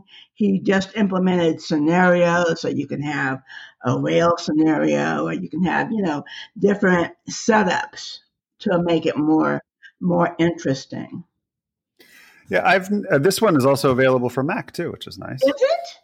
Yeah, it says Windows and Mac. Yeah. Okay, if it says Mac, it's there. I didn't know that he. Well, that's good. It should be available for Mac because I mean, it's not like it, you know, takes up 200 megs. I mean, gigs. Yeah. Yeah. Yeah. No, and it's uh, it's on sale right now for fourteen bucks. I've never played a game like this before, um, but I, I would like to try this genre out, and I think this will be the one I try. I've never I've never tried, you know, Factorio or any of those games like yeah, that. no, no, no. You know, you know, I would do this. This is to me Yeah. feels very Euroleague. It feels very Uwe Rosenberg. It sounds relaxing. Right, and the music. Maybe even Alfred might like the music. Oh. All right. All right. I'm going to check this one out too. You're costing me a lot of money here, Jennifer. The next one Well, better be you know, but it's all for a good cause. Am I right? you are right. You are right. All right, the last is for our abstract fans. It's called Mini Metro. Have you played that? No, I haven't. Dude, you are so behind. No, i look, look, you're you're teaching me a lot here. Yeah, Mini Metro. Mini Metro is basically again, it's it. You know, I'm going to talk about delivering passengers, but it's not a train game. Okay, it's an, an abstract game where you're trying to deliver passengers to the symbol they want to go to. Like you start out with squares, triangles, and circles. And then your passengers will want to go to these different places. Except the problem is you keep finding all these new squares, triangles, and circles outside of your train line. So you have to keep expanding the train line, but you might not be able to do it very well without redoing everything. And, you know, you keep getting more and more passengers until, like, you know, everybody gets mad and the game's over. Right. So it looks like it sounds like like bus meets Tokyo Metro a little bit. Right. Yeah. Yeah. Yeah. Except it's harder, much harder. Right. Yeah, and it's available on Windows, Mac, and iOS, and maybe Android. I don't know because I haven't checked. I don't right. on Android because I'm fortunate to have an iPad. Wow, that, um, um, it looks beautiful. I mean, it really it looks like Tokyo Metro. It's that same yeah, sort of. It looks it does, like you're, you're playing yeah, playing on a subway map. Yeah, it does. Yep. All right, I'm gonna give out some shouts to Satisfactory. It's a Windows game. If you liked Mousetrap as a kid, Satisfactory is perfect. Okay. Huh. Uh, I choose it over Factorio because, again, Satisfactory, in my opinion, is more accessible. But if you really like both of them, you should. I mean, if you like Mousetrap, you should probably look at both of them. Uh, Factorio, at least, has a demo. Um, it's uh, both of those are co-op multiplayer. The other one, shout out Stardew Valley, because nearly every Eurogamer secretly wants to be a gardener, right? Yeah, uh, I, have played Stardew Valley. I enjoy that game. Yeah, Mac, Windows, co-op, and it's also on mobile and console and Switch. Yeah, that's right. Yeah, yeah, and that's cool. it. Amazing! Wow, I love it. Those are I had I uh, I think I had heard of one of those, so that's really that's fantastic. Um, mine are not going to be as uh, as unknown, so these are probably games that many gamers have maybe heard of, but maybe they haven't thought of them in euro terms, or if they have, uh, or if they're not big gamers, this might uh, be good places for them to start. So, First thing, I'm going to talk about Paradox Games. Paradox Games is a publisher that makes insanely complicated games that you will spend 100 hours just learning and then um, maybe 10,000 hours playing. Paradox Games, uh, my th- three favorites are Crusader Kings 3, which just came out recently, is incredible. Hearts of Iron 4, which is a World War II game, and Stellaris. Now, these are very complicated grand strategy games. A grand strategy game is a game that you are handling things on a very large scale. So, Crusader Kings, you are one person in England. Uh, and you are not playing as that person, though. You are playing as a dynasty. So when that person dies, your child takes over. And when that child dies, their child takes over. And your goal is just to make sure that you always have an heir that takes over and uh, is able to keep your line going. It's got crazy tech trees and dynasty tech trees and conquering war mechanics. This, this is a, uh, to me, Paradox is Sierra Madre games or Ion games. These are Phil Eklund games. These are games that are so complicated and take so long to learn that that better be a huge part of the enjoyment for you. You must, if you don't enjoy learning games, you will not enjoy playing these games because well, half the game is learning it. Matt, I would say that Stellaris is relatively accessible. Well, you're smarter than me, Jennifer, because I found it very complicated. I, had, I, it took me forever to learn Stellaris. Yes, of, of all the Paradox games, it's 100% the simplest. And I would say Hearts of Iron 4 is not simple at all, at least right. once you start adding in expansions. But but that is a war game that is all about uh, uh, uh, putting your um, your resource lines together and making sure that your troops have supplies and making sure that you can feed them. And I mean it is it's a war game that's all about making sure your factories are up and running in a way to you know stay ahead of the technology curve of other countries and make sure your supply lines are in order. And it, it's very much the you know the business side of war um, and it's wildly complicated. Um, and Stellaris is is yeah, it's it's basically you know Orion or, or other great you know sort of civilization building and expanding 4X games. Um, it's pretty much a 4X game, but to me these are if if you like Sierra Madre games, if you like really complicated games that really give back as much as you want to put in, I would recommend you take a look at Paradox, and you'll you'll find a genre within there that you probably like. Yeah, um, did you know though that there Euro, Europa Universalis mm-hmm. video game implementation of the board game. Yes, that's right. Exactly. And then now they have a Crusader Kings board game of the video game. And yeah, the, the, the people at Paradox are admittedly big Euro board gamers. So you will often find Euro mechanics throughout their games and vice versa. Um, do you have, do you have much experience with Paradox games? Um, I played some Stellaris, but my favorite game in that genre is Distant Worlds by far. It's right. Much better. Right. I haven't played that, but I've, I've, I've, heard a lot about it. I've heard good things. Um, moving on uh, uh, is Darkest Dungeon. I've talked about it before on the podcast. It's one of my favorite video games of all time. Uh, the theme of it is uh, sort of Cthulhu, Gothic horror. Um, but this is you will think this is an action game where you're you know a turn-based sort of uh, strategy action game but this is really a base management game. This is you uh, are going to put together a dungeon diving team and that you're going to send it out into a uh, a uh, it's this is a roguelike so it's going to be a different dungeon every time and permanent things happen sort of like a legacy game. When your characters die and they will die all the time um, you keep playing because it's not about the characters it's not about the team you're putting together it's about the town you're building that these characters show up at.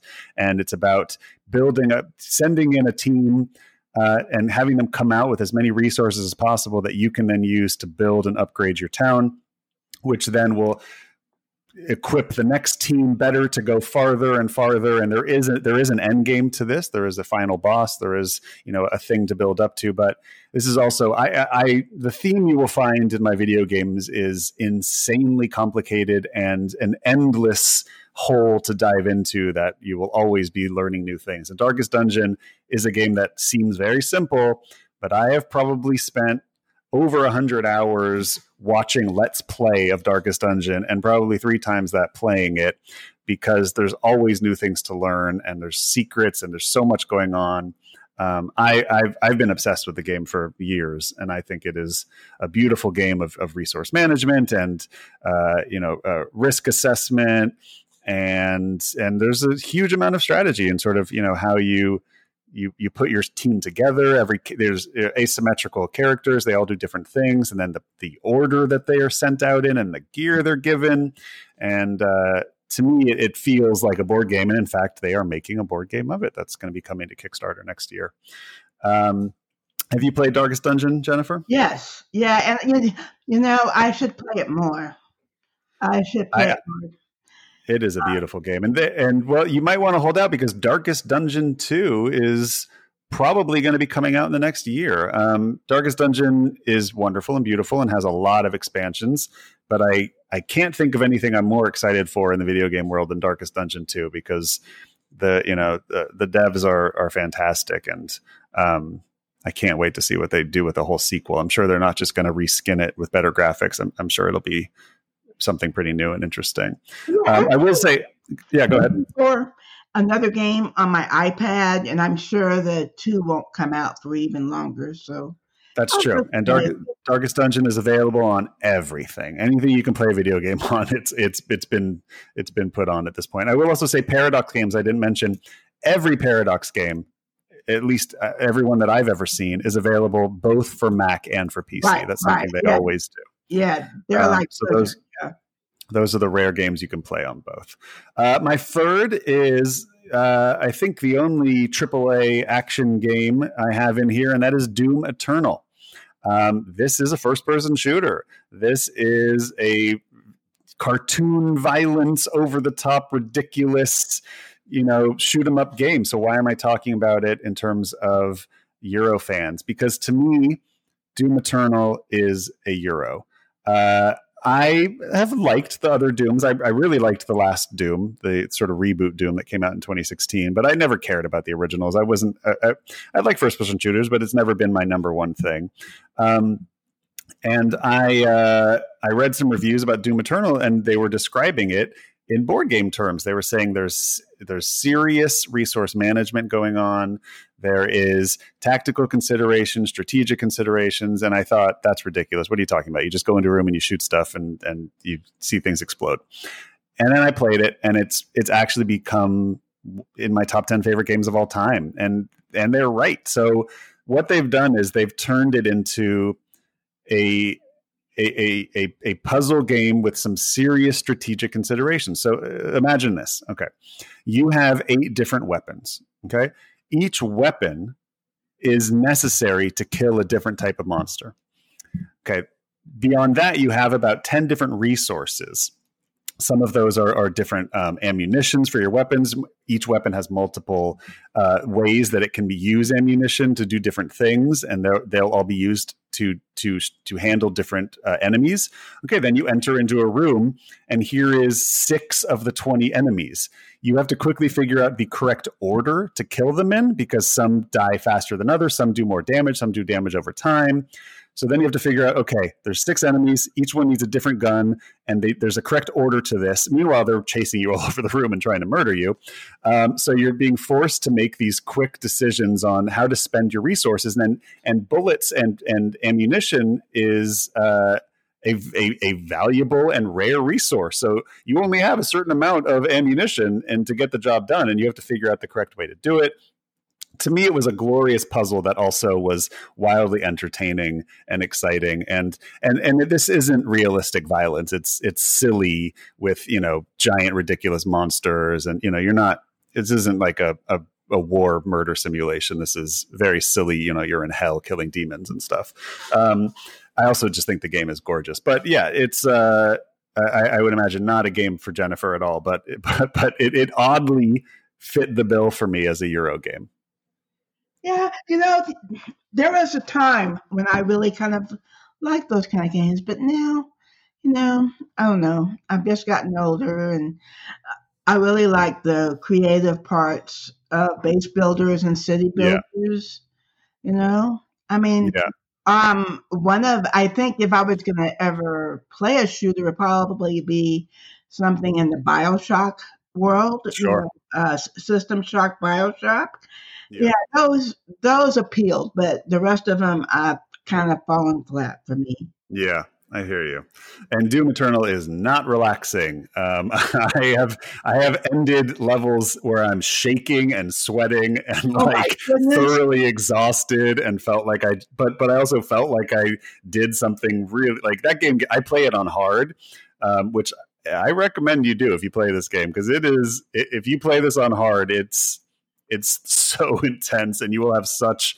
Uh, I, I, like my games to be very brutal. Uh, I like that's Darkest Dungeon is also just very hard and very uh, unforgiving, um, and I kind of enjoy that in my video games. I don't know why, but I do. And Doom Eternal is really hard, and uh, but yeah, but it's fair. I, I, am okay with hard as long as it's fair. Right, I can totally um, understand that. Uh, all right, next up is about as far from Doom Eternal as you can get. These are two uh, sort of detective games. Her Story, two words, A G R S T O R Y, and Return of the Obra. Her Story is a fantastic game where you are sat at a imagine if you went into a police precinct and sat down in front of a police computer and had access to all of the videotaped conversations and interviews with witnesses in a murder case. And you were meant to solve the murder by watching all of the different interviews that were done by the police of witnesses or uh, you know persons of interest on the case. And so you're watching actual video footage, you know, of actors with cameras shot, not not CG, and you have you're just given this giant dump of information and video, and it's up to you to go through it and figure out uh, the mystery. And what's really fun is that the way that you search for the videos is by imagine if somebody transcribed everything they said and you can search by words used. So if you type in a word, it will show you every video where that word is said.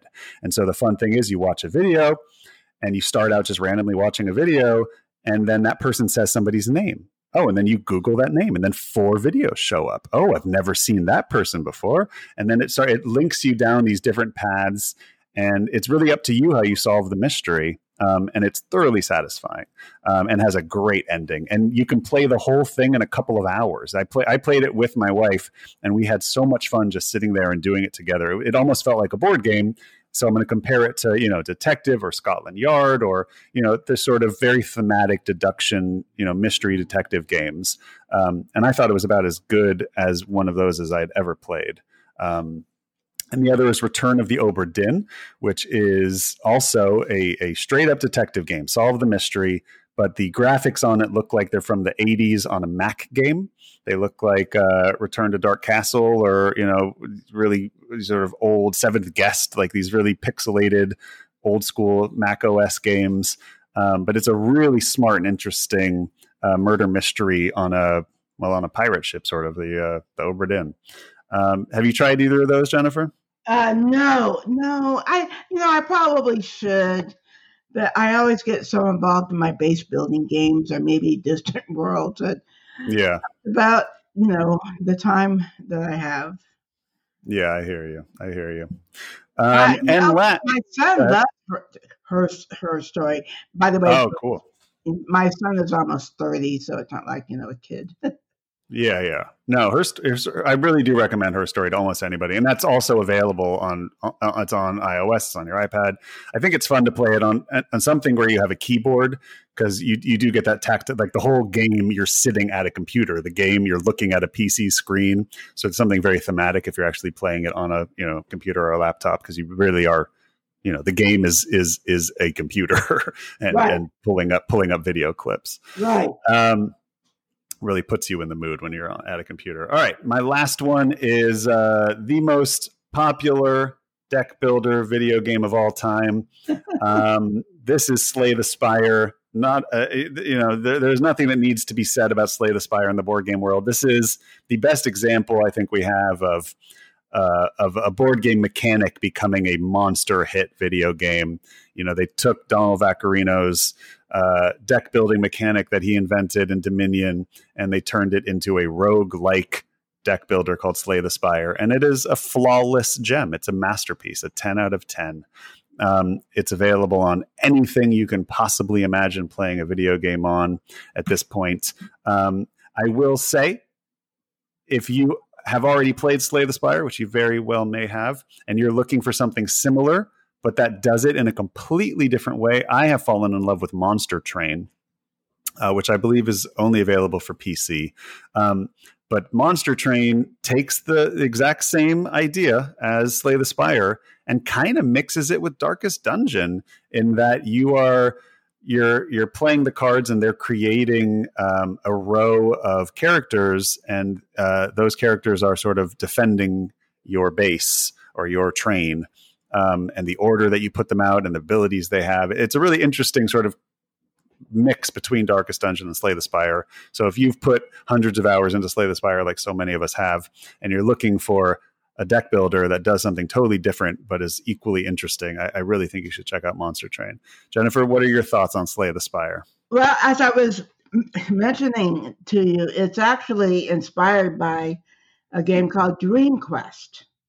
Right. And I happen to like Dream Quest better, but again, but uh, Dream Quest is much simpler, has very kind of plain, maybe even ugly graphics, but it does basically the same thing.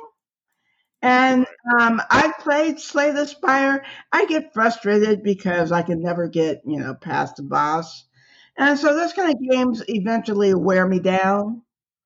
You know, so I kind of that's why I kind of stick with my little base builders because I don't get frustrated. I can just keep building more.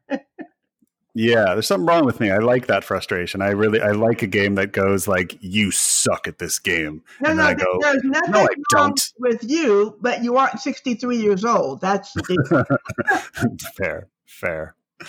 Um, so yeah, that was our uh, recommendations for um, video games for people who enjoy Euros, and um, I, am so glad that I got yours, Jennifer. i have added them all to my wish list. I'm going to try them all, and hopefully, people listening have found some cool options to try as well.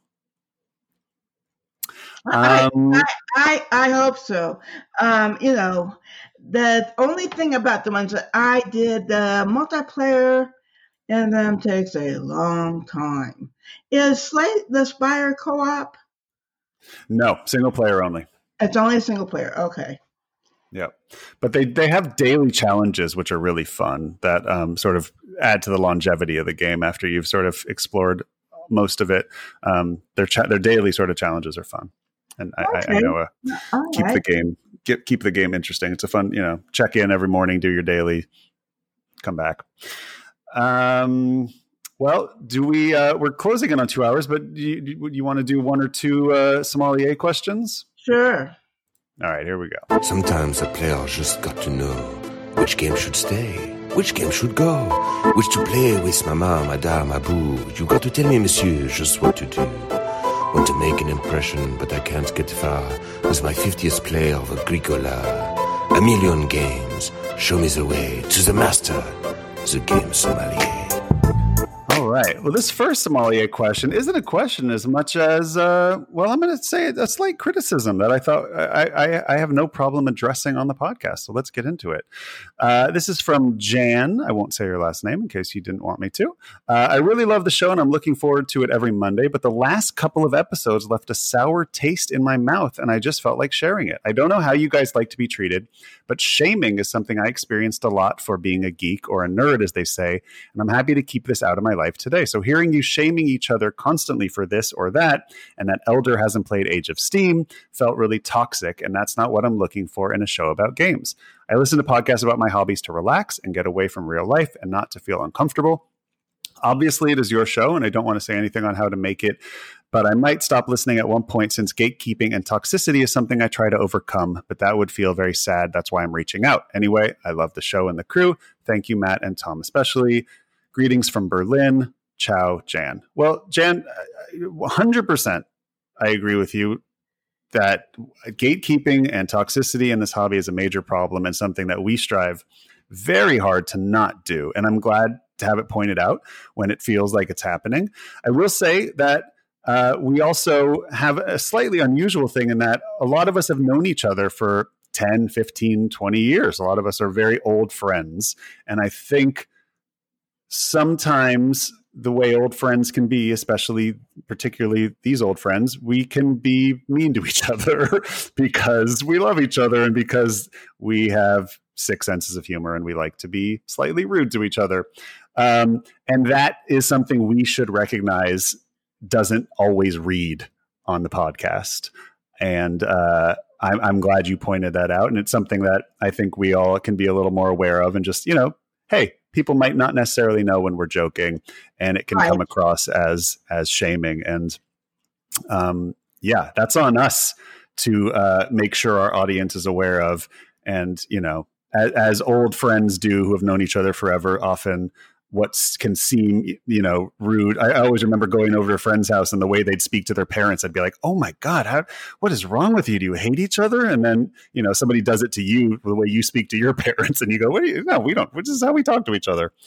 Um, right. No so, I, you know. I, I have to agree with with jan. As you know we had a discussion about that very thing about that there's too much in joking that may not be understood by the public. Yeah. So, you know, just hang in there because I'm working on them. Okay. she is, and and and I thank you for reaching out, and I, I hope you do continue to listen. And um, thank you for pointing that out. And we, yes, we we need to make sure that uh, you know our intentions are clear to our audience. Um, all right, last one here. Uh, okay, so hey guys, I'm looking for a good game to bring to the hospital. A two player game with a light, airy theme, no war games, that can stand being replayed multiple times over the course of a week or so. Thank you. Jennifer, any any ideas well, that might work well in a hospital? Yeah, the standard answer for those kinds of games is Hive, right? Yes. Actually, tell us about Hive for people who might not know. Okay, it's man, it's been a million years because fortunately I haven't had to visit a hospital lately. But it's basically an abstract. Um, and it has large tiles with very clear symbols. So it's again accessible in the sense of if you can't see well or you're in the hospital and it, you know you don't have your glasses or or whatever. It plays in about 15 minutes, 15 to half an hour maybe. The rules are um, you know straightforward and um, it comes in all kinds of forms too. I know it comes, you can get it in the bag or in the box or, you know, different ways. But yeah, my answer for that is always Hive. Yeah, that's great. I I, I, I enjoy Hive, and it's fun. You can play it almost anywhere. Um, another game I'd recommend is Lost Cities. I think that's a really fun two player game that you really just need a little deck of cards. Um, and uh, yeah, you're uh, you're sort of it's the Reiner Knizia, you're laying cards on a board and sort of trying to, to to beat each other's cards. Another game that's similar to it that came out last year was Air, Land, and Sea. I think that could, you, you said no war game, so that doesn't work. But uh, but the the mechanics of it are would work quite well in a hospital.